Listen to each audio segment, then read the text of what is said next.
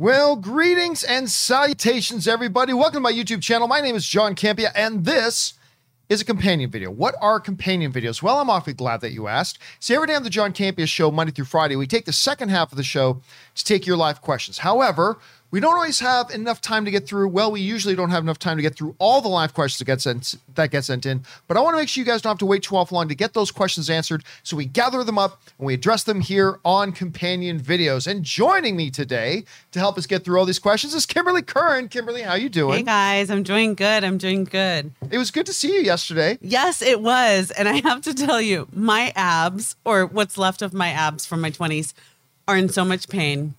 I laughed so much yesterday, more than I have in the past 14 months. Oh, that's good. M- meeting John and Elizabeth, meeting um, Robert Meyer Burnett and Elizabeth. Because you've never met him in person. I never met him right. in person, and I was so excited to meet him. I was in stitches. I was in my face hurt from laughing. We were just cutting it up. It was so much fun. He's a good guy to be around. And I've never seen you in my backyard. I mean, I know the house it's so funny. I always right walk past it, and I was like, "Oh yeah," and it looks amazing. I love it. Well, it's good to have you here, and it's good to have you guys here with us right now as we're getting through all these great topics and fun topics of conversation that you guys have sent in. So let's not waste any time and get right to it. Kimberly, what is up first? All right. This is from Jay Wentz. He says, Hey, John and Rob, have either one of you seen Lupin on Netflix? Omar Sy stars and S2 comes out this Friday. It's like a Sherlock show if he was a charming black French thief. Always a step ahead. Highly recommend if y'all haven't seen it. I have not. I watched the trailer for it. Actually, Netflix put out a big trailer and a big preview of season two. I never even heard of the show. So not only have I not seen season one, I've never even heard of season one or I've Really? heard of the show. And I was thrown. I'm like, what's wrong with this? And it's like, oh yeah, it was being dubbed because I guess Yes. it's actually done in French. Yes. But I've never seen the original season. Although the trailer for season two looked really interesting. Have you watched the show? It's so good. I've watched the show. It's I'm excited for season two.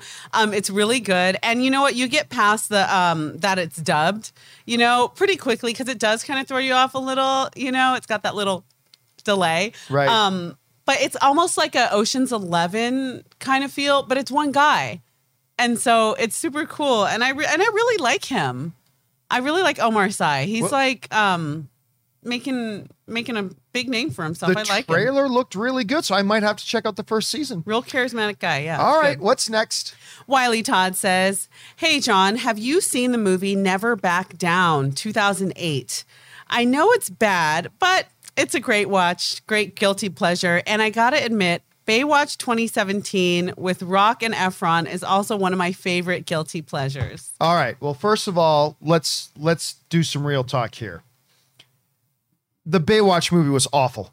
This this is this is how bad this is how bad that Baywatch movie was. I uh Christian Harloff and I went to go watch it. I believe it was at Paramount's lot. And so we went to Paramount Studios, went on the lot to watch this special screening of it.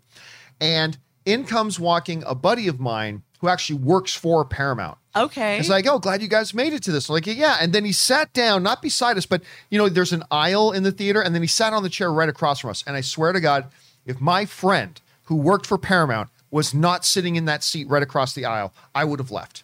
And I've only walked out of like four movies in my entire life, maybe three, and I would have walked out of Baywatch. oh, no. It's that bad. I mean, it's hor- and I thought the trailers were was it self aware bad? No, it was just bad, bad. Or was it? Because I, I, I saw it and I mean, it's a comedy. I don't remember it very well. I remember Priyanka Chopra. That's that was kind of one of her big. That's a that's a self defense mechanism. Your mind kicking in, not letting yourself remember it.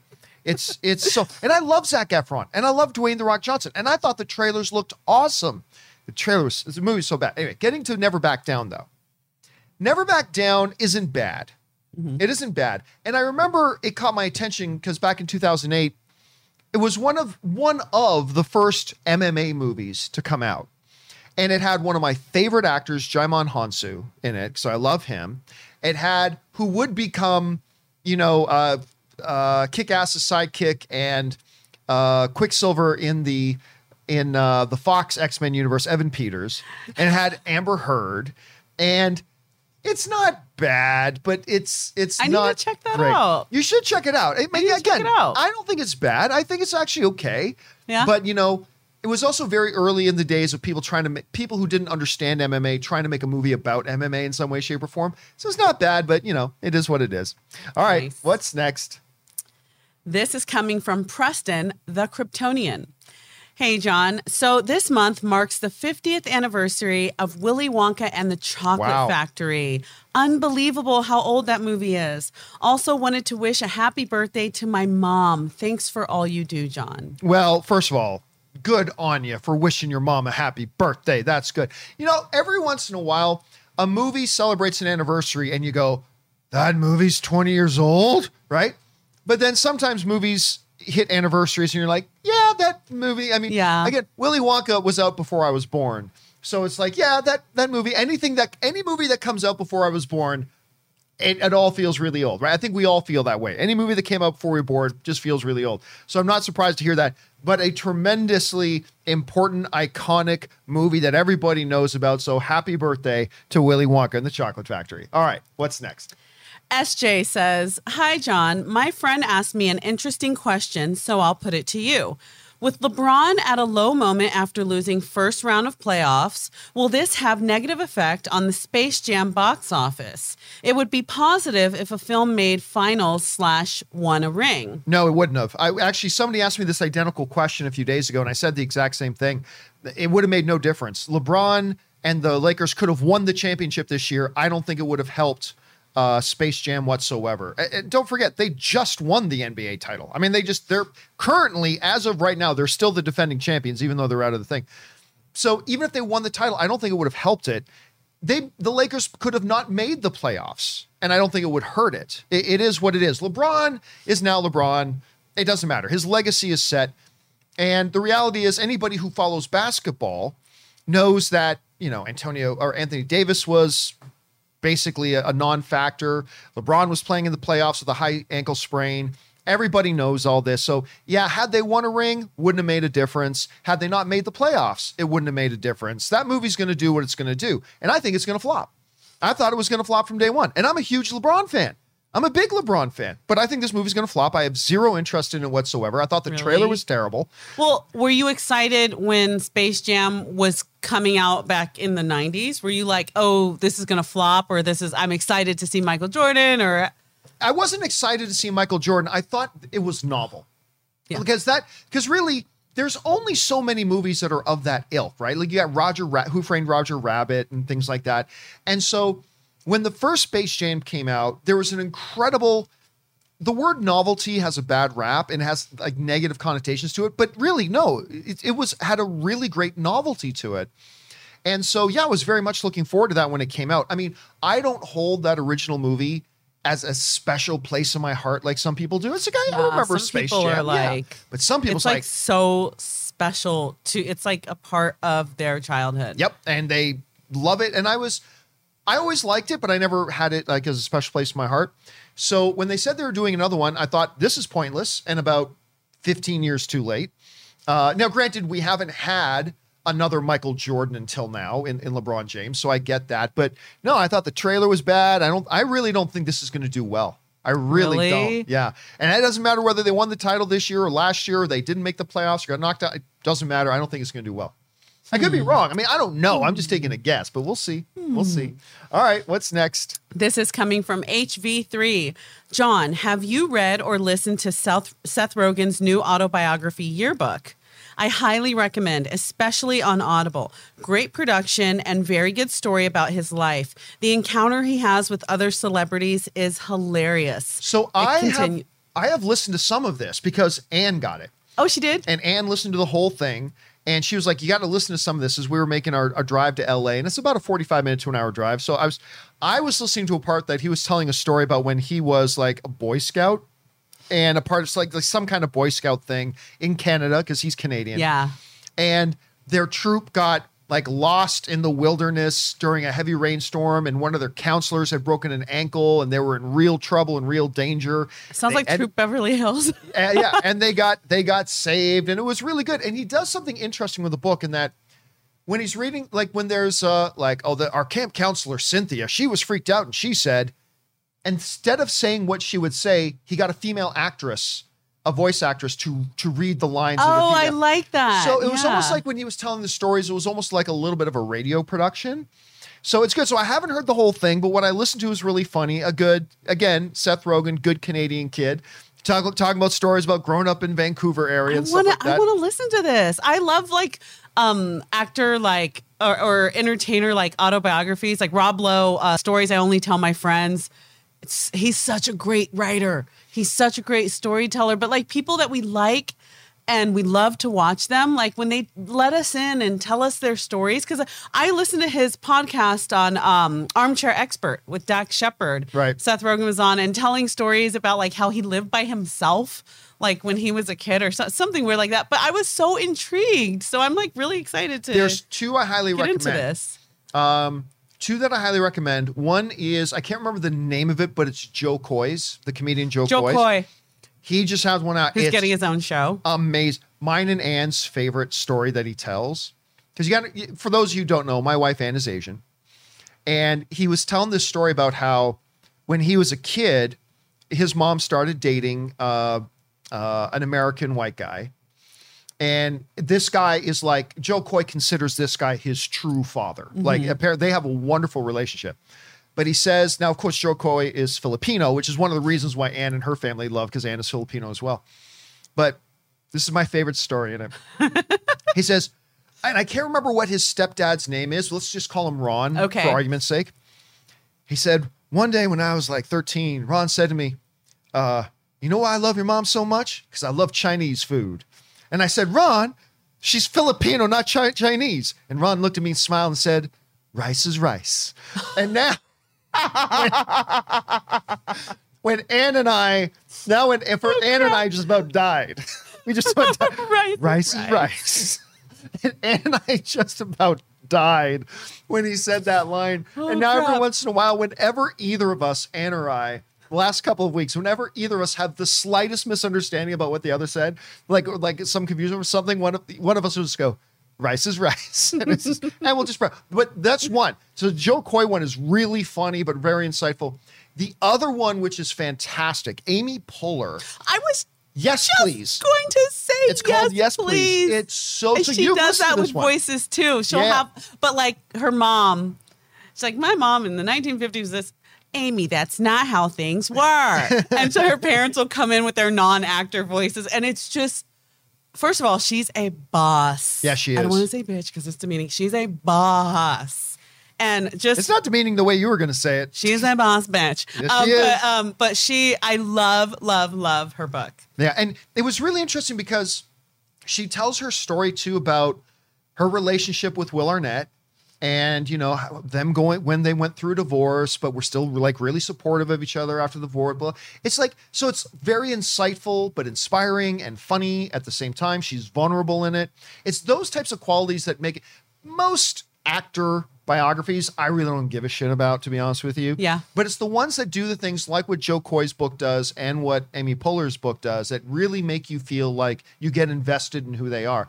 So I really so there's a couple ones to keep in mind. Super All right, relatable. What's next? All right, still coming from HV3. In yearbook, Seth reveals that he has been trying to get the rights for The Last Starfighter since he started making movies, but the owner of the rights refuses to sell. Hopefully, he will change his mind at some point. I would love to see a remake. Well, listen, there has been a lot of talk recently about like the original director and stuff like that. They've already they've got storyboards for a new Last Starfighter, and they are trying to get this pink thing pulled together. Now, listen, Seth Rogen, good Canadian kid. Obviously, I love the stuff that he's been producing. I don't know as great as the stuff he's been producing is, like The Boys and Invincible and whatever. I I don't know that his sensibilities are the right sensibilities as a fit for the Last Starfighter, and I because I love the Last Starfighter, um, and I don't know that, and I love him, but I don't know that his are the right sensibilities for it. Anyway, at some point, I do hope they get another one made because I've been waiting for that for a long time. All right, what's next? Nosferatu says the Toronto Maple, Leaves just recalled their toy line because of a choking hazard. Really? That's like a that's a week old. You're a little little late on that Nosferatu. Little late on that one. All right, what's next? Luke one two three four says, "Would you rather have a Star Wars trilogy directed by Spielberg, produced by Feige, starring Daniel Day Lewis and Russell Crowe, or the Maple Leafs win the Stanley Cup and you have tickets behind the Leafs penalty box?" Uh, it's easy. I've I've had lots of Star Wars movies in my life. I've had lots of Steven Spielberg movies in my life. I've had lots of Kevin Feige Spiel, uh, Kevin Feige movies in my life. I've had lots of Russell Crowe movies in my life. Got them all. Uh, the Toronto Maple Leafs have never been to the Stanley Cup Finals in my entire lifetime. As long as I've been alive, they've never been there. It would be literally a once in a lifetime thing. So yes, if the movie gods came to me, if the movie gods and the sports gods came to me together, you know, say, hey, we formed a partnership. We're going to grant you one wish. You can get this thing with this Star Wars movie, or you get the Toronto Maple Leafs winning the Stanley Cup. It's going to be something that very well may never happen in my lifetime. A Stanley Cup. We'll get more Star Wars movies. I'll get more Steven Spielberg movies. I'll get more Russell Crowe movies. I'll get more Kevin Feige movies. Mm, But the Toronto Maple Leafs winning the Stanley Cup would have been a once in a lifetime, so that's what I would pick. All right, what's next? The Image Wizard says, I love being back at the movies. I have been going to the theaters regularly since 1980 when I was in high school. Only once have I had a problem with pe- people being noisy, and once where the theater had camera or power problems. I must be blessed. Yeah, this has come up a bunch in the last little while about, you know, how often do you really encounter a, like a significant, significant, like to the point that it ruins the movie for you problem in a movie theater? And, you know, I've been saying lately that honestly, not often. I mean, maybe once out of every 15 to 20 times that I go to the theater. Like, look, obviously, many movies out there'll be a couple people whispering to each other during the movie and I can hear it. eh, Whatever. Every once in a while, a baby will start crying for a bit, but you know, the parent takes them out or they settle down, whatever. Or, but honestly, like to the point where somebody's like, answering their phone, you know, in the theater and talking during the theater. Or this one time when I saw this, um, uh, Jim Carrey movie. I think it's called The Number Twenty Three, where me and my my Oh, yeah, buddy, that dark one with yeah, Maria Bello not or something. not like good, not good. But we had these like four teenage girls behind us that would not shut the f up. Like the just blah blah. Even my my I thought my friend was gonna hit one. My friend like literally, shut up, you stupid. Blah, blah, blah, blah. You know, like just because they were awful, like really really awful. Oh my gosh. But that stuff, like I said, maybe 2.5% of the time, once out of every 15, once out of every 20 times.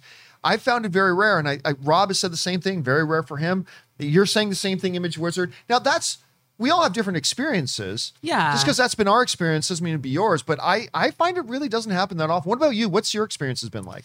I only had one experience that was scary where some guy, it was right at the beginning, you know, when they started assigning seats, Yes, which is awesome. which yeah, which I love. And some guy was like confused and it was at it was at Godzilla, uh King of the Monster. No, yeah. Godzilla King of the Monsters? Yeah. And and it was a packed theater, it was the first day.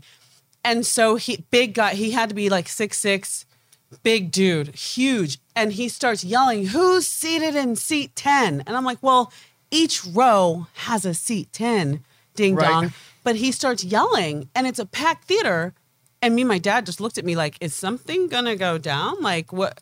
And then he starts cussing people out Uh, and yeah, and but that was a one off. And I wasn't going to stop going to the movies. But I will say, if you're going to see like a Marvel movie and you're like a super fan like me, it's important to go with the right crowd true. because I did get shushed at Endgame when I went, no. And someone shushed me. And I was like, for, for real? No. Oh, you're not going to make it through the rest of these three hours if you're going to have a problem with that. No, and look, in and I'll tell you what, in any movie, like I, I've talked to some people. It's like oh, this one lady wouldn't stop laughing. I'm like, you were watching Wedding Crashers. What, what do you uh, uh, like? These movies are experiential events. Like, yeah, you don't want people talking on the phone. You want people having rough, ongoing conversations with each other. I get that Yeah. but you're going to an experiential event. You gotta un, you gotta give leeway to the idea of a horror movie. If somebody goes, because If it's what the movie's trying to Titanic and someone won't stop laughing, that's odd. Oh yes, or Schindler's Uh, or sh- and they won't stop say that, but I don't laughing. Yeah. Like that's a bit odd. You know I mean, funny? I get emails all the time from from our friends in the UK who say like, oh, what's their experience it's a like? totally different experience for you guys in the US and the UK. We don't have outward reactions to movies really? in the UK. I'm like, really? Like that just seems odd. Is to it in, impolite? I'm, I was probably considered impolite or something like that. But for me, like if you're at a football game, the team scores, you cheer. If you're in a comedy, if there's a funny joke, you laugh. If there's a horror and something happens, you scream. If it's a- an action film, you gasp or cheer. I mean, it's just They don't. They don't. I mean, because uh, like sad movies, I have been in theaters where I'm crying, and thank goodness I can hear the sniffles, and I'm like, good because I am gonna lose it. Like everyone else is crying too. Oh, geez. And I, I- like that feeling of togetherness, but Yes. they don't do that in the UK. That's the magic of the movies to me. Really? I saw, I remember I watched the first time I watched Life is Beautiful, the Roberto Benigni film. And I literally, like without exaggeration, I was in a theater and there were a whole bunch of bikers in the theater. And when that movie got towards its end, all you cry on. like the whole theater, bikers and all. I mean, and that's great. That's the That's magic the beauty of the movie. of films is we're I all agree. feeling the same thing right now, but I am right. not feeling your bright screen while I'm watching a film. So don't do that. All right, what's next? Paul Star Guy says, and this is one of three. Just saw A Quiet Place Part 2. Saw first movie last Saturday on FX. Liked both movies. Tension is set up really well, and they're both very well done. They're both done very well. Main question Why are the aliens here? Possible answer at the beginning of two, day one, where we see something fiery coming through the atmosphere. Maybe a mothership exploded. Creatures may have been shock troops, similar to TNT Falling Skies, now on HBO Max, or captives who threw their captors. Creatures' thinking seems more animal instinct than human.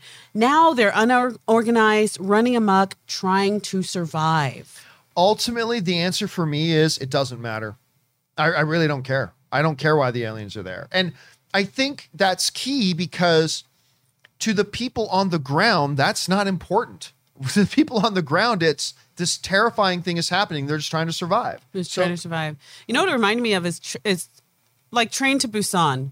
right It's not about the zombies at all. It's about all of those relationships. And was it intense? Was it like I'm scared out of my mind, this claustrophobic situation, and now we're gonna have to try?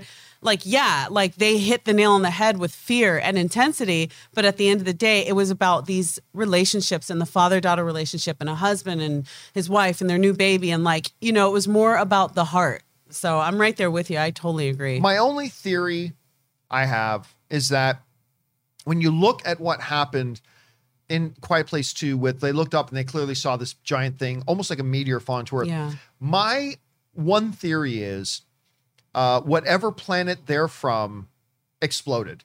And they, like cockroaches, can just survive. They can just survive space that doesn't hurt them, and their thing crashes on Earth. Great. And now they're infesting Earth. But I mean, honestly, at the end of the day, I don't care. I don't care if they never answer that question in the because you know there's going to be Quiet Place three, and I don't really care. I almost don't want them to answer the question because it's not the important thing. So, uh, don't know. All I know is that those movies are awesome. I really love them. All right, what's next?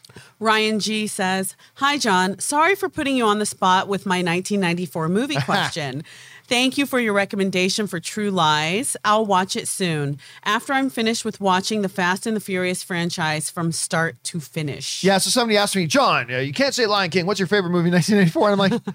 Do I look like Scott Mantz? I have I don't know what movies came out in 1994. Like I remember True Lies, and I said a couple of others. Not Do even for one- your country. Yeah, not even sure what movies are. We're talking what? We are talking 28 years ago or something like that. Is that 94, 20, 28 years ago? I don't know. I don't remember what comes out. But that's fine. I don't mind that you asked. I'm just saying, I hope you don't mind that. I was like, I don't walk around with a Rolodex of movie dates in my head. So I'm sure I even mentioned some of the ones I mentioned were probably wrong. So, but no problem. And yes, True Lies. It is my all time favorite action film number one all-time favorite action film.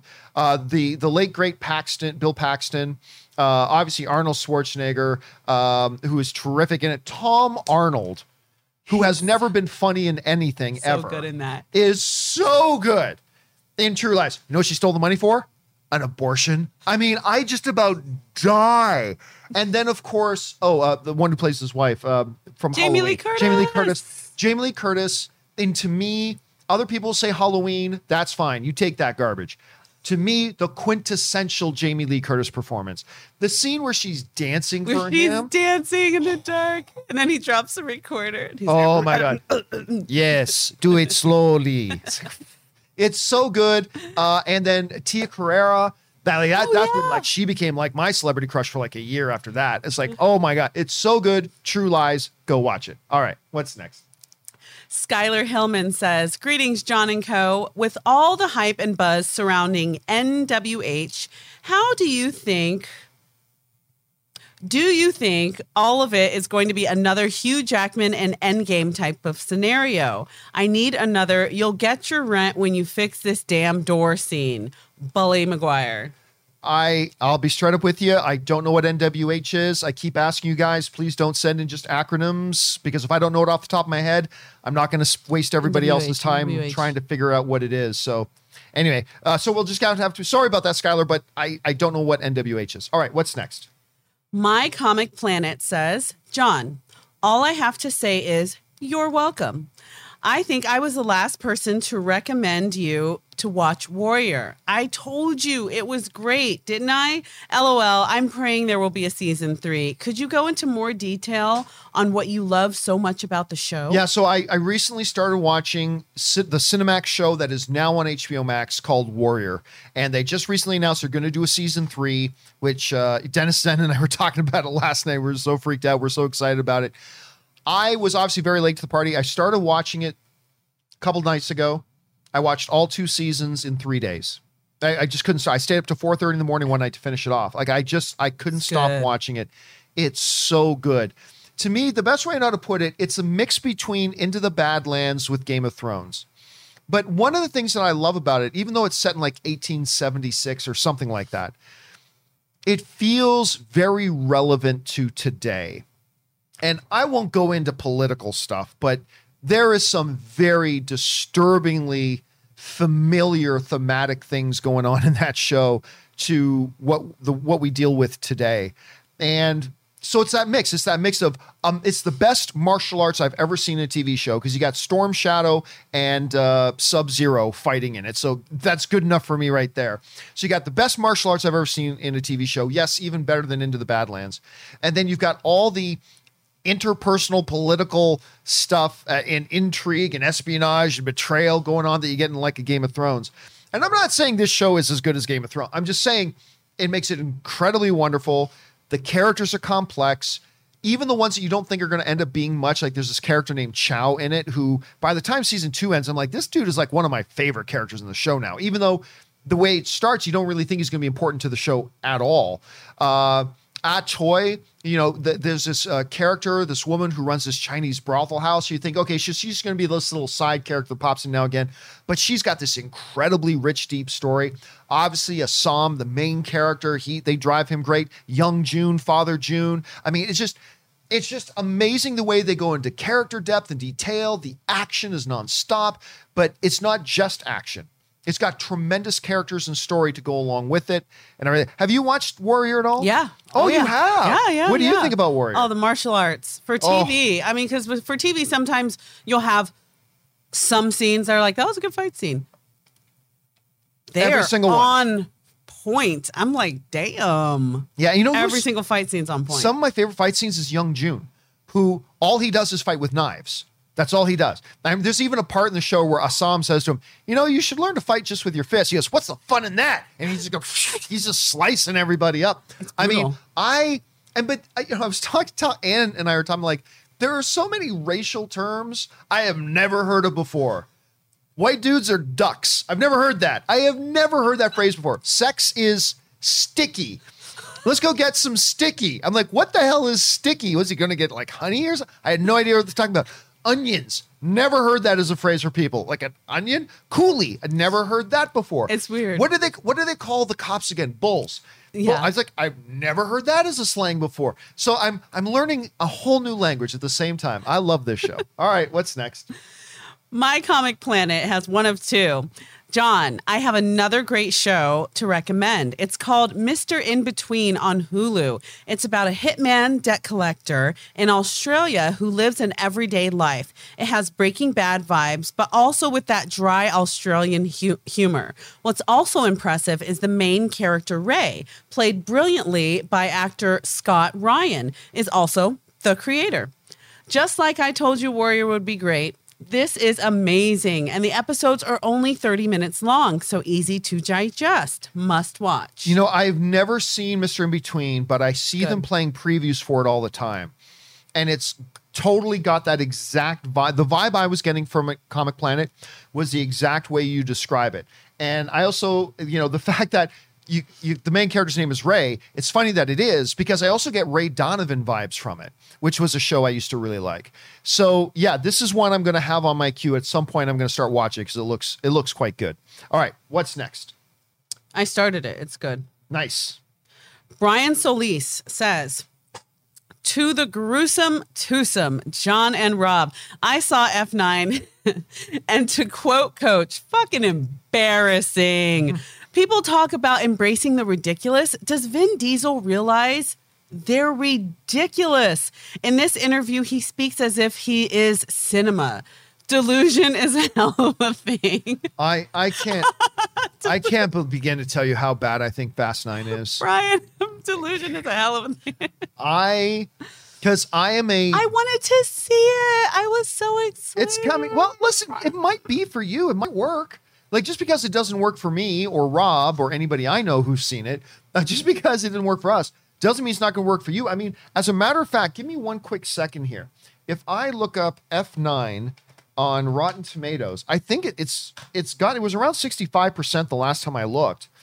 So on Rotten Tomatoes right now, it's got well with only 26 reviews right now, it's got a 69%, which is is good. That means the majority of the critics are delusional and like it. No, it's all subjective. I thought it was absolute garbage. And that is coming from a guy who really likes to loves F4, F5, F6, F7, and I even like F8. And part of the reason I love them is because they do embrace the ridiculousness. But there comes a point when it's so much too much. a dinosaur picks him up. They're they're they're they're half a breath away I from that. I wouldn't be surprised. They are half a breath away from that. I'm scared because aren't they making a now? they are doing 10, yes. Someone said they're doing an 11. Are they? They're stopping at 10, right? They say they're stopping at 10, stop. but then again, it all depends. Like, we know they're doing another Hobbs and Shaw movie, and we know they're doing like so. Who knows when they'll stop? I, I here's what I think. F9 is going to make a lot of money because everybody's been very excited to watch it. Yeah. Then if they do t- F10, I think it's take a big dip at the box office because I think a lot of people are going to feel burned by F9. It's it's really horrible. And listen, I also say this as a big I don't know if you know this. I'm a big Vin Diesel fan. I know. I really like Vin Diesel a lot. And I was excited about this movie and I this I think this is the worst Fast and I Furious swear, if. I see a T Rex claw just come out, No, don't worry. You're not 10, going to see this one. but You're not far away from it. All right. What's next? BK Dan says, John, want to recommend a book for Rob Star Trek Q Continuum. John Lancie, who plays Q, did a lot of consulting for the character in the book, ties together the barriers at the center of the galaxy at, at the edge, half of the galaxy. Here's two. Also explains the original series character of Trelane. Also ties in a lot of original series and next generation through the eyes of Q. He'll love it. Lots of fun. Tell him he can find on Amazon to buy. Well, here's the thing, BK Dan. I mean, who are we kidding? Rob has read this book. I mean, who are we kidding? I mean, Rob's not here for me to ask him this question, but who are we kidding? If it's a Star Trek book, he's read it. I, I doubt I doubt there's a Star Trek book in existence that he hasn't read. So I'm sure if he was here, he would give some commentary on it, but I don't think there's anything to worry about, BK. I'm pretty sure he's probably read that. But thanks for putting that on everybody else's radar who might be interested in it. All right, what's next? BK Dan says, John, have you seen the classic anime Vampire Hunter D from 1985? It can be found on YouTube for free with ads, English dubbed and Japanese originally. This is going to surprise you, but yes, I have seen this. My a buddy of mine back in Canada, the guy who was actually one of my original co-hosts on my very first, we were the first movie podcast in the world. It was the movie blog audio edition.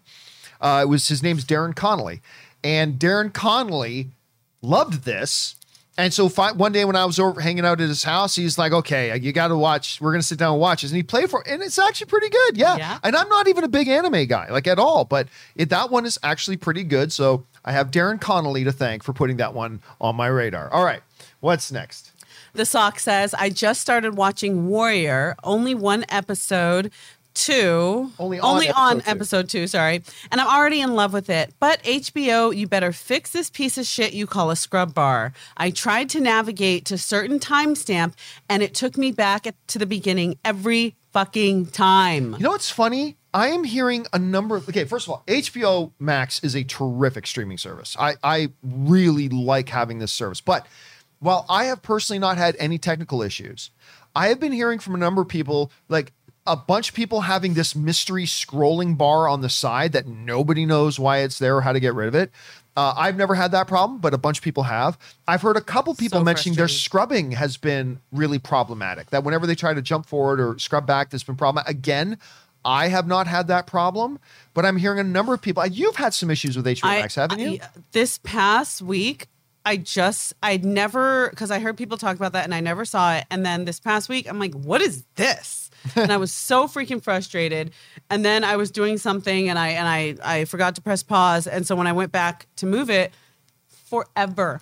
Took me Mm. forever to get back to where I was. And I was so and I started thinking it was my internet and da, da, da, and then I was like, oh yeah, it's just HBO Max. It's really starting to frustrate me. So yeah, I, I- feel I- you suck. I hope they fix that up because it's a very good service and it would suck if they really start to turn a lot of people off due to like technical issues like that. Yeah. All right, what's next? And the sock says, and yes, this is a problem exclusive to HBO. I've had no problems with Netflix or Amazon, but HBO, like every other- time, does this shit. I hate watching stuff on my phone. So if it happens again, I'm, I'll watch something else because my mind will melt in frustration. Uh, again, it's always sucks when an experience that's supposed to be great and fun gets soured because of some outside external issue like that. So I really do hope they get that. Feel your pain, Sock. I feel your pain. I hope they get that fixed up. All right, what's next? BK Dan says, John, LOL time. Fast and Furious and Star Wars crossed over. They say justice for Han. I say why? Because Han shot first. Just had to. By the way, BOTF. Bring on the filthy and BK. I'm not going to lie to you, brother. I've had about four other people write in that same joke before. So, I mean, I'm to just gotta just being real with you, brother. Just being real with you. But yes, Han shot first. All right, what's next? Caleb says, just saw first episode of the new st- Netflix show Sweet Tooth. Another winner so far. Good mythology, great premise, and very lavish production. Can't wait to see where it goes. P.S. James Brolin, Josh's father, narrates, and his voice is truly majestic. Keep you posted. Thanks. First of all, James Brolin is a boss. James Brolin is like a true OG boss. Like he's great. Um, this is the one that's actually produced by Robert Downey Jr. Uh, him and his wife and their That's production company are, are the pro- the producers of this. And I'm not going to lie to you, it looks dumb to me. It it looks But really he's dumb. got antlers. It's so cute. I know, but he has antlers and a little tail, and he looks adorable. So I I, but I'm hearing very good things about it, and I definitely going to have to start watching it because again, it. I, I first personally, I love it when there's a there's a movie or a show that I think just looks dumb. And then watch it and fall in love with it. I love that. Yes. I, I love it when that happens. So Yes. hopefully Sweet Tooth will be the next one of those for me. But again, hearing nothing but very good things about it. So I'm going to check it out here pretty soon. All right, what's next? Ryan says, Hi, John. When you answered my question for the what to watch for 1994 movie, and you said I'm not Scott Mantz, answering this question was laughable. LOL, John. Sorry again for the inconvenience. Have a nice day. Yeah, and I. By the way, I. I know what's going on. Scott Mantz told me he was coming over to last night, and he didn't show up. Oh, really? Yeah. Screw Scott Mantz. No, I, I love Scott. Um, yeah, I, I, again, I am not a movie dates guy, like at all. But Scott Mantz, like Rob is very, very good at movie dates. He's very good at movie dates. Scott is even on another level. Like you, you bring up a movie like I can mention uh, Kenny Rogers movie Six Pack. Ah, yes, Scott would say. You know, 1983, February 1983. Kenny, I mean, he'll he'd, he'd be able to do that. It is freaky. It's like a mutant power that dude has, but I do not have that power. All right, what's next? Luis Santos says, once more into the fray, into the last good fight I'll never know. Live and die on this day, live and die on this day. The Grey is such an underrated movie. Neeson and Grillo have great performances. Yeah, Liam Neeson's quite good in this movie. Um, the reason I always think about the whenever I think about the Grey, and the Grey is very good. The Grey is very, very good. Some people get frustrated by the ending. Didn't but- like the ending. Yeah, a lot of people get frustrated bitter. with the ending. Um, and I get that. But it was the first time, it was the first thing that I got to meet Liam Neeson was when they were doing press for uh, The Grey. Yeah. And I got to meet him. Man, he comes across as like, they always portray him as this intimidating guy in the movies, right? You don't realize how big Liam Neeson is. He's a big man. Is he? Yeah, and when And that voice. you see that his proportions, it's, it's his proportions. You don't think he looks like a big guy, and then you meet him in person. It's like he's a big dude. And when he shook my hand, I got big mitts. Like I, I got pretty big hands. His hands like dwarfed mine. Really? And it's like this. This is an intimidating dude. You're giving me Key and Peele vibe. Ne- Liam Neeson. The Liam Liam Neeson. The Liam Neeson. but even just his voice, like when he talks to you, you're like, Ah, that holy, voice. holy shit! God, I Like, love to meet he's an intimidating, but he was totally great uh, to talk to. He was totally great. But yes, The Grey, it's a good movie. Uh, uh, some people have mixed reactions to the ending of it, granted, but overall, it's a good film. If you get a chance, you should check it out. All right, what's next? Big Will says, Keep up the great work, guys. I'm a huge fan. My question is for Rob. Uh, bad news, he's not here. But go on.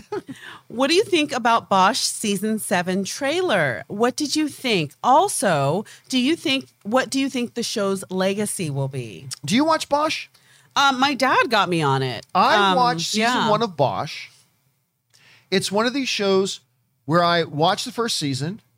I liked it, but I just never continued. Never I, I have no reason you in? why. I just I don't know why, but I like to see.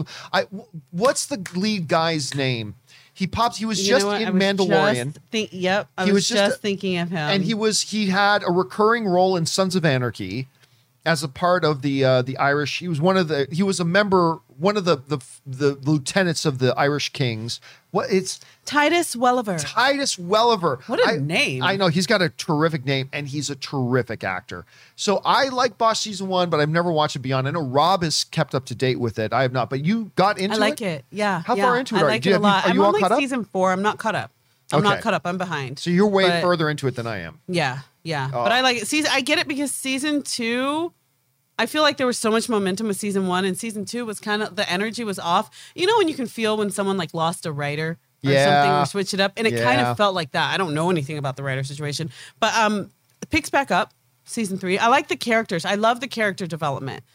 That's All the best thing I love about the show. Yeah. All right, next up, what's up? This is coming from I'm I'm gonna try my best. Madsif Ma- Jada? Madsif Jada. All right. I very much enjoy your special shows like the Disney Investor Stream or covering of of CinemaCon. Hope you go this year. Also think it would be cool if there was a CinemaCon type film event for the public It's like called Comic-Con. Is for games. Would help indie films. Well, here's the, first of all, there already is something that's called Comic Con where everybody can go. I mean, yes, Comic Con is about much more than movies, but uh, let's face it, they're very, very heavily movie based. Uh, wouldn't help indie films at all because much as many indie films are ignored by the public when they're in theaters, they would be ignored by people at conventions. I, that's not the way it should be. It totally shouldn't be that way, but it is the way that it is. CinemaCon, it's funny. Me and uh, Rob and Dennis were talking about this last night. CinemaCon is my favorite event of the year. I like it more than than Comic Con. Really? Uh, yeah, because for a couple things. Um, so at CinemaCon, and most people have never been to it, because you have to be a member like of the film exhibition or movie theater industry or a studio to even go. Because what this is is put on by the movie theater. It, it's put on by um, NATO, the Like North the- American theater theater owners, and yeah, all the studios come and they make these big presentations. And what happens is it's held in Caesar's Palace in the um, um, oh uh, Celine Dion Theater in Caesar's Palace. So it's like Okay. holds like fifteen thousand people. oh my god. And what happens is Disney will come in and do like a two hour presentation of here's everything we've got coming up in the next year that's going to be playing in It's your their Hall H kind movie theaters. Oh yeah, but it's Hall H on steroids. Nice. So then once there, then Paramount does like an hour and a half or two hour presentation, and they'll give us like a ten minute look at every single movie they have coming, and all that kind of stuff. Then on top of that, almost every studio will do a special surprise screening. So, like, I remember back in the day, the Joel Edgerton movie Warrior, not the TV show, but the one with Tom Hardy and Joel Edgerton and Nick Nolte. That's the first time I saw it was like three months before it came out in theaters because they played it there, and they played uh, they played Avengers. I think they played Infinity War uh, at thing before it ever hit theaters. I and want like, to go to there. Oh, it's great. And when you're press, unlike Comic Con, which is a pain in the ass, because you get to do these press lines, but you're literally in a press line with like 80 other press, and then they come down, you get like 30 seconds with each person to get them. a little- It's like sometimes I'll get these little exclusives, and that's nice. But at CinemaCon, when they do a press line, there's like eight outlets. And you get like a good five to What? 10 minutes with every single one that comes down. And That I got to actually like hang out and meet and chat a lot with like Ryan Reynolds, Jason Bateman, Hugh Jackman, uh, Colin Farrell, um, like on and on and on at things like CinemaCon. Then they book out the cl- like they'll book out a big major club, like one of the most major clubs in um, in uh, Vegas, and they'll have like these private CinemaCon parties. They give her these swag goodie bags. I love a swag bag. It and they ha- always have these go. big luncheons and dinners and things like that that you get. It is the best event of the year. Now, here's a little secret. There is a way to go.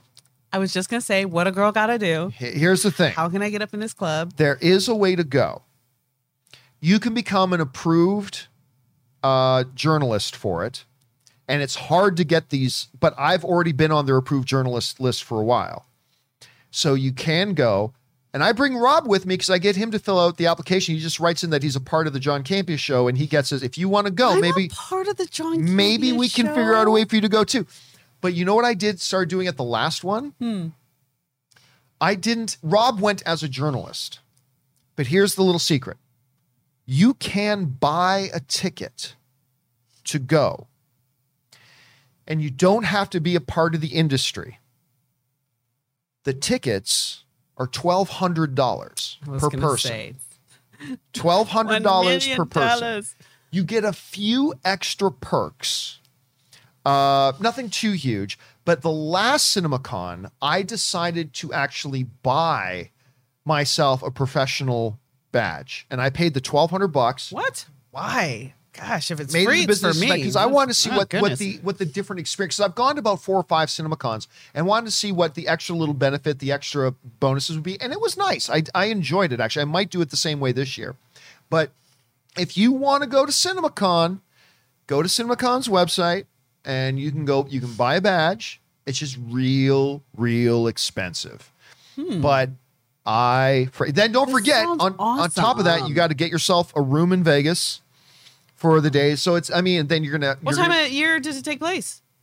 it nor oh normally it takes place every I believe July, but it's they decided. Hold on a second. Let me see if I can pull it up. Uh, cinema, uh, Cinema Con 2020 2021. Normally it's in July, but I guess they figured this year July might be because they had to cancel last year's. Uh, I figured this year they're thinking July might still be a little bit early, so this year's is going to be August 20th. Yeah, August 23rd to August. Let me get this You right. know, I think August you're going to be a little too tired. I think I'm going to have to go like in your place, man. You May- you yeah, have so much on your plate, and yeah, I might have to. De- are you saying I, I need to you know, delegate? I'm here to support. saying? So You're here uh, for me to delegate. Now they normally they put up the schedule. They obviously don't have their schedule up right now, but it is honestly, it is the best event of the year. Uh, if you're a movie fan, there's no better thing because remember the studios aren't just there pr- presenting to fans; they're presenting to the theaters, trying to get the theaters to book as many of their theaters as possible for these upcoming movies. So they go the extra mile to get the theater owners and managers and staff pumped up for these movies. The presentations are always great, and uh, yeah, I'm definitely going this year. I'm definitely going this year. I think you need some so, some emotional support. We can talk and about I that. Think I, I should. we can talk about it. out. You know, All right, what's next? Sarah Big Tits McGee says, "Hello, John and Rob. I'm surprised y'all haven't spoken more about the Conjuring universe. Why you might shout? Why you might shout? Yep." That's what she said. Well, they're doing exactly what you and Rob always bemoan about making movies with mid level budgets, and every single one has generated good money. Eh, Most of them have. Most of them have. Here's the thing. We have talked about and covered every single Conjuring universe movie from The Nun to the Annabelles to Conjurings 1, 2, and 3. Um, I, I watched Conjuring 3. It- I didn't think Conjuring 3 was great. It's not bad. The Devil Made Me Do It. It's a terrible title. Um, but it's. Um, it- it- here's the thing. I put this in a tweet after I watched it. Conjuring 3, The Devil Made Me Do It, works, kind of works as a murder mystery. It really it feels more like a murder mystery with a few horror elements. It to me it doesn't actually work all that much as a horror film. Do they have a lot? I haven't seen it. Do they have a lot of? I know there's like a court story. Like, Not- is it a lot of court court. stuff? So- Not oh, much okay. happens. Okay. There is one scene though that is pretty funny. There is one scene A ghost picks up the gavel and knocks the judge Yeah. in the head. I object. No, there's this one scene where uh, Ed and Lorraine are trying to talk to this defense attorney to get her to take up the case of this kid who you see in the trailers that he's murdered somebody, but you know they're saying he's possess- he was possessed when he did it. And the defense attorney saying like, "No, I can't take this case. That's nonsense." And and that's the scene that you hear in the trailer when he says, "Every time the court swears in, it, in a witness, it acknowledges the existence of God. It's about time they acknowledge the existence of the devil." Right? Yeah. It's in this conversation with this defense attorney that they're trying to get to take this kid's case. And Ed and Lorraine then say to t- say to her, "says Okay, tell you what." why don't you come over to our place for dinner?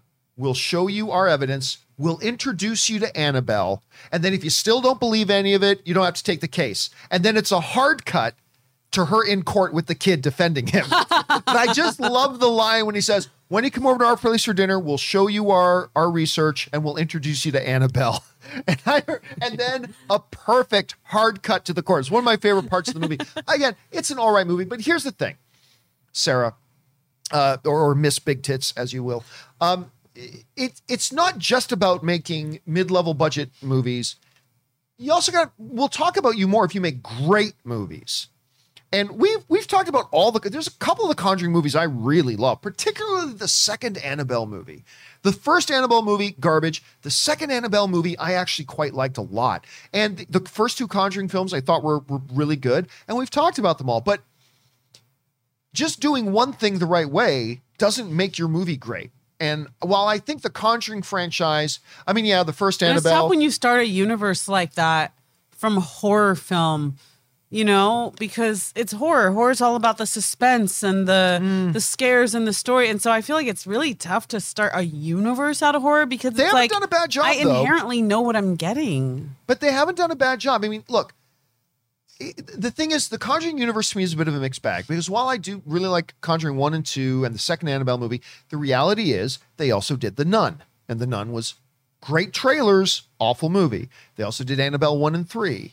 And so it's a it's a mixed bag. So we're not going to go like go on and on all the time about a a hit and miss franchise. Like great, yeah, they're they're mid legend. I mean, talk about Blum, like Blumhouse. He's the Oh, master of that right now. Wow. But you know, you also got to make great movies for us to talk about even more. And again, The Conjuring is a is a hit and miss. So we'll see how they do moving forward. All right, what's next? Film Lovin' Bro says, Glad you're enjoying Warrior. I appreciate that this show takes place during a time in U.S. history we don't see in TV and film. Anti Chinese and the re- resulting Exclusion Act. That's sadly still relevant today, and the action and filthy ain't bad either. Yeah, again, one of the things that I really appreciate about the show is that it, it deals with some societal and political issues going on at the time that are uncomfortably familiar with a lot of the things that are going on today. And I think that's good for us to watch and understand.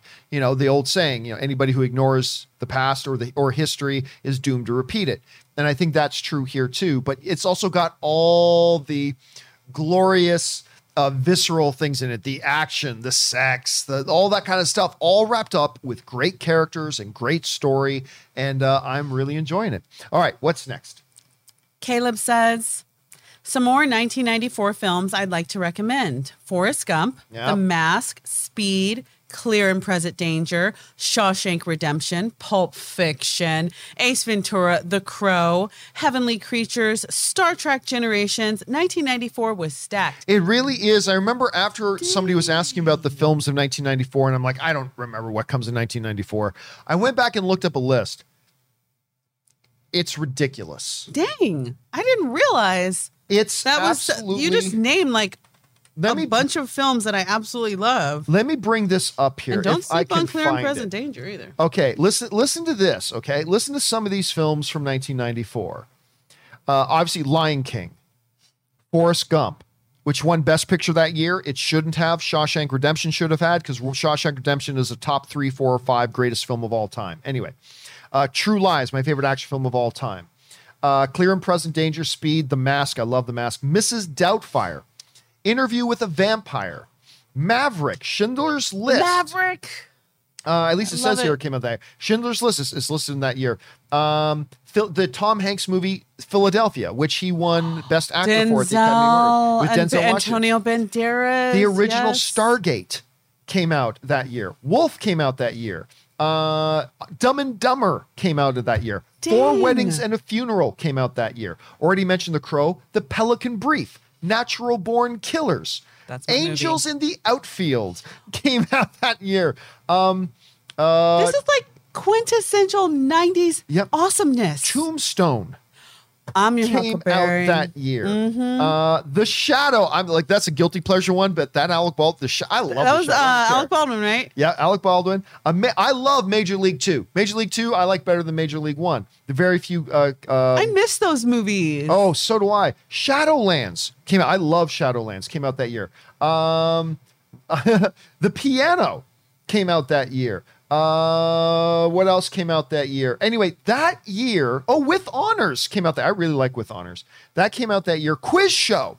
With I, I believe Ralph Fiennes stars in that one. Quiz Show came out that year. That won some. That got a bunch of Oscar attention, if I'm not mistaken. That came out that year. I mean, that that is a stacked, stacked, stacked year. And I remember going back and reading through that. It's like, man, like I I wish I knew my movie dates better because I would think about 1994 a lot more, but the reality is I don't. I'm really um, impressed. Dang. But I, I'm Shawshank gonna have to Redemption. just make a list and rewatch stuff. oh, oh, wow. I mean that's that's a lot of great stuff. Anyway, thanks for bringing that up, man. Okay, what is next? John and Prescott says, Hi, John and Rob. I briefly heard that Harrison Ford might be de aged for Indy 5. What are your thoughts on this possibility? Also, did you know Indy's first given name was actually Indiana Smith? Thanks. Have a great day and say hi to Anne for me. I believe I have heard that the original name of the character was going to be Indiana Smith. I think I've heard that before. I do not believe they're going to be de-aging Harrison Ford. I don't think de- I don't think Harrison Ford would probably allow it. You're saying you don't like the way I look. um, but I mean, if there's some flashback stuff, Yeah. well, then sure, Yeah, absolutely, yeah. I could see them doing that. But I don't think they're doing. Listen, if you're if you're saying Indy is the age he's going to be, let him look the age he's going to be. I mean, I, I don't see any problem with that. Uh, but again, if they do some flashback stuff, I don't know. Would you be bothered if they did some digital de aging of uh, of Harrison Ford in this? No, no, I wouldn't be bothered, but I feel like Harrison Ford's the kind of person that you can just build that story of his age into it so well and he can deliver so well. I feel like it would be unnecessary. While it wouldn't bother me, it would feel unnecessary. But who knows what they're doing? They might they might jump a little bit. I mean, because let's see. He's 80 is he 80? I don't think he's 80 yet. Old or is he 70 Will he be 80? I think someone said he'll be 80 when the movie comes out. So no, might I don't think that's. What is he, um, 78 I don't think he's. I think he's 78, 78 years old. So Okay. and is well, he's about to turn seventy nine. So, So he he'll be 80 will be eighty out. at the time this comes out. Actually, that's true. He will be eighty. By the way, somebody pointed. We often talk about how he is now X number of years older than Sean Connery was mm. when Sean Connery plays dad. Yeah. But I saw another one recently. He is now two years older than the guy who played old Indiana Jones in the Young Indiana Jones stories. Oh, when River Phoenix was Yes. uh, yeah, yeah. So they're like old Indiana Jones in that show was like 76. And he says now Harrison Ford is older than that guy was. wow. So, I mean, wow, indeed. But listen, when you look at the way Harrison Ford, forget just the way he can still act, the way he can still physically move, the way he still is able to carry a role and all that kind of stuff, I would never guess he's turning 80. I would never guess it. Like this, this guy. I mean, obviously, immortal. he keeps himself in great shape. He survived what, like two, three plane crashes? Self plane crashes? Yeah. Yes. what are you doing today? I'm bored. I'm going to get into a plane crash. Prove how tough I am. But he just dusts himself off just and walks like, off. next movie. Yeah, I mean, there it is. I mean, it's He's one of those such a things. G. He is. He Such totally is. All right, what's next? Cap and the Winter Sidekick say, John, no, sir, no freaking sir. I told you about Warrior over a year ago. You read it live. Instead of saying something about it, you just ignored that part and spoke of when I mentioned Pennyworth. Take all that smack back. Bucky rocks. Okay, so uh, on the show the other day, I, I can't remember where he came up. I said, by the way, all of you guys, I'm pissed off at all of you.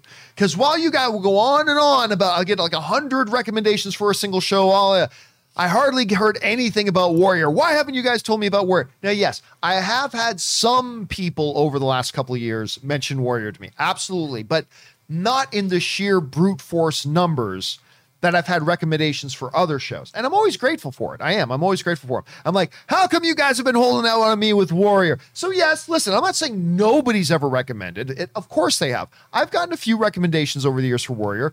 I just wish you guys had been more more numerous. I wish more of you had told me about Warrior. Strength so in numbers, guys. Yes, Get so I- organized. so I could have gotten on this thing sooner than I have, but whatever. I'm watching it now and I'm super happy. And if you were one of the early guys, Cap, to tell me about it, awesome. I just needed more people to do it, and I'm still bitter that I'm so late to the party on it. All right, what's next?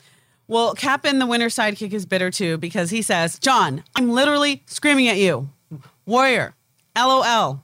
I know you can't watch everyone's recommendation, but if you listen to me, you'll never go wrong. Yeah, I find normally people who say that usually lead me wrong. So I, I saw Mai Ling first. I was in love with the entire show, Bucky Rock. Mai Ling, uh, who plays a Assam's sister in uh, Oh, I like uh, Mai Ling is the name of the character, um, the, who is Assam's sister in the show. So beautifully complex. I love this show that there's no pure good guy, there's no pure bad guy. Everybody's a mix of things and have their weaknesses and flaws and whatever. And Mai Ling is one of these characters that you're like, oh, she's really good. Oh, wait, maybe her heart ain't so good. And then and then she does something really nice, and then she does something very dark. And it's like, but that's it This is just how it people more real. change. So her and uh, uh, we were already talking about Atoy. M- Mai Ling and Atoy are like they're incredible characters. I love them both amazingly, and I'm really, really. I mean, here's a great example of this. So Atoy, she's this uh, Chinese national. One of the immigrants come over, and she runs this very, very high class Chinese brothel, right? But she later falls in love with another woman who's trying to get girls out of being prostitutes. And it's like it's a Hatfields and McCoy thing. It's like so you got this crusader who's kind of trying to get women out of that life, and her and a brothel owner fall in love, and it's like, and you it sounds silly. I acknowledge it sounds silly, but it's beautiful. I mean, it's the way they do it is really nice and sweet and tender and beautiful. Anyway, I like the show for so many different reasons. All right, what's next? King Artos of Monteval says, Hey, John and Rob. No way, John. I will not take the loss for you not. they're gonna come for you, John. Yeah, they're, coming for you right two or three people that actually recommended it to me They're are coming for you. me. Um, for you not watching Warrior earlier. One of the first times I wrote back in December 2020. Oh, they came with receipts.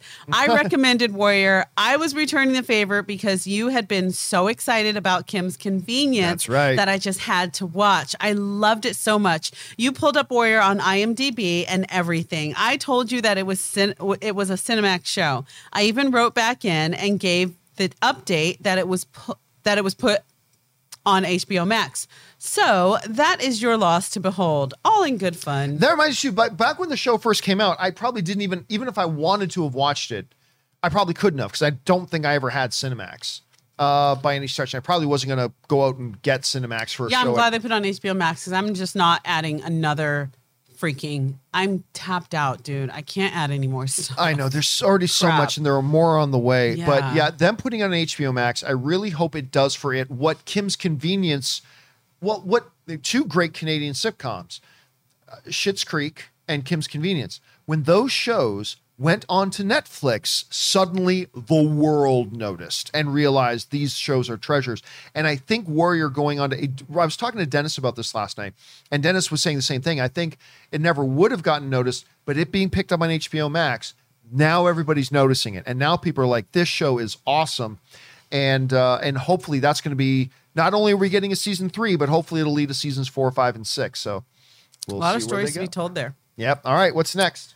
Ike Nwoko, this is one of four, had a debate on what makes Thor worthy.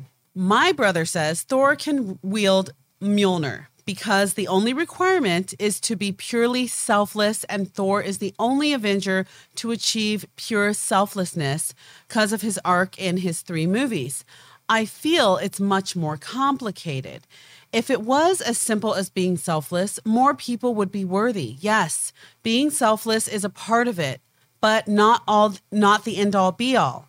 You can be selfless and not be worthy. I think Thor's worth because of his self actualization. I think it has to do with overcoming the baggage that burdens his own moral character. Thor couldn't pick up Mjolnir because his baggage was his hubris. Once he overcame that, he was able to fulfill the need to be worthy, i.e., self actualization. To me, being worthy isn't about being worthy, it's about not being worthy and striving to rise above your limitations so that you can fulfill the best you for the for the hammer and the noble intentions you wield it for. Hence why Cap can wield it. I will go even further than that, Ike. I think it's it's more complicated and more simple than that.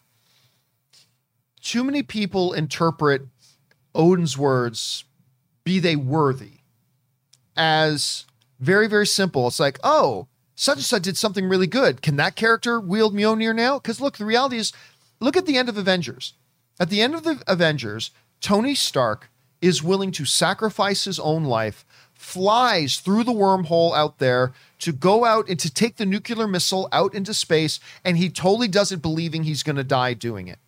And he self sacrifices himself, taking it through there. How can you be any more worthy than I'm going to lay down my life to save other people? But he couldn't budge the hammer. Once you get into Age of Ultron, they're trying to move that hammer. He could. This was a guy who was willing to lay down his life and die for everybody, and he's not willing to move the hammer. He's not able to move the hammer.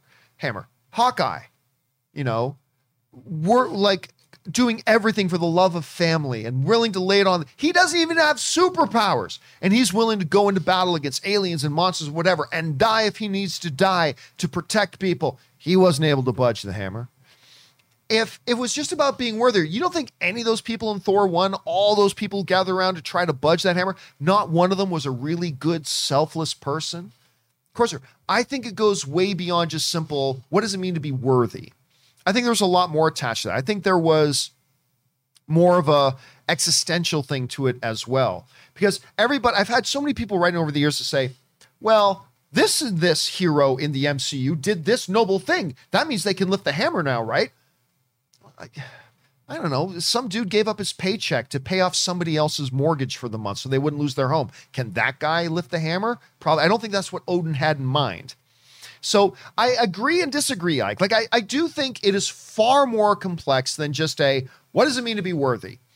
And I think there's a very specific thing involved in that. Not to mention, there's obviously in the MCU a sentience to Mjolnir. Mjolnir has its own sentience as well, and it judges itself as to who can lift him and who doesn't. So uh, I agree. I think it's a very, very small number of people, but I think there are people who are morally better than Thor who Yeah. probably couldn't lift the hammer either. So I, I think when you think about that question in the MCU about what does it mean to be worthy, what instantly comes to your mind when you think of that? to me, I think about the total package because it's about being leader. So it takes me back to Thor one when um he's Odin is making when you know he gets in- interrupted by the frost giants because in the ceremony where he's making him king. So it's the total package. Are there good people? Yes, but having the character and the all around bravery and having the integrity to be king. Because here's the thing if you were to set all these people before the people of Asgard and say, who do you want to be your king based on worthiness, they would pick Thor. Not and and it's not that they wouldn't look at Tony and go, "Oh, you're selfish." No, they would see, "Wow, you did self-sacrifice, but he's got everything to be king." It's leadership. Mm. It's bravery.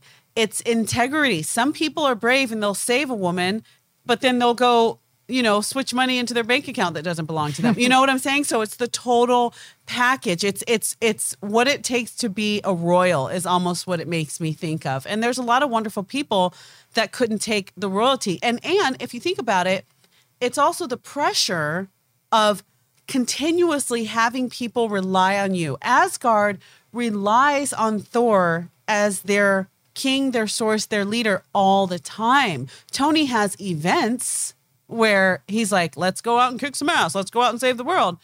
But he's not governing, you know? So yeah, I I, I like that. The whole idea that when he says worthy, it's not just about worthy being a good person. Are you worthy to be a king? And because Scott Lang, Ant Man, is not worthy to be a king. No. Tony Stark is not worthy to be a king. Thor is worthy to be a king. Steve Rogers is worthy to be a king. if Steve Rogers went to Asgard and it was a line of people they make him king. and they say, look, if Thor dies, you know, Odin's gone, they would look at Steve Rogers and go and look at you're the guy that jumped on a bomb. You're the guy that Yep. had the wits to just take the thing out and make the flagpole fly down. You're the guy that leads other people. You're the guy that rescues people and then goes right back into the same place to fight another battle. They would pick him to be king. That's the difference. It's leadership. Yeah, I like that. Now, listen, I also kind of like that the MCU has always been a little bit ambiguous about it. Like they've never been straight up. Okay, here's what it means. Like they didn't. Um, MCU movie doesn't stop in the middle of nothing, and then they get Michael Pena's Luis no Man to come in. Okay, Yeah. here's what it means to be worthy of Thor's hammer, and uh, they've never done that. I kind of wish they would. That would be fun. But they've never So, done that. here's the story. So it's left up to us to kind of interpret it. All right, we've got time for just a couple more. What's next? This is coming from Brandon Visconti. Hi, John. So I recently watched The Conjuring, The Devil Made Me Do It. And I gotta say, I was a little worried because James Wan wasn't directing it, but I actually loved the movie. I thought the story was really good. Love the show. Keep up the good work. I'm glad you wrote that in. Listen, I, I already said a little bit earlier. I don't think the movie's great, but it's not bad. It's not bad. Again, when you, to me, when I look at it as a murder mystery, who done it? Why did this kid suddenly like? Who is behind making this kid do this? When it works, when, when it's functioning as a as a mystery film, it kind of works. I didn't think it worked so well as a horror. It's like, yeah, yeah, yeah. Oh, look, ooh, the lights are going out. Oh, the room is shaking. Ooh, whatever.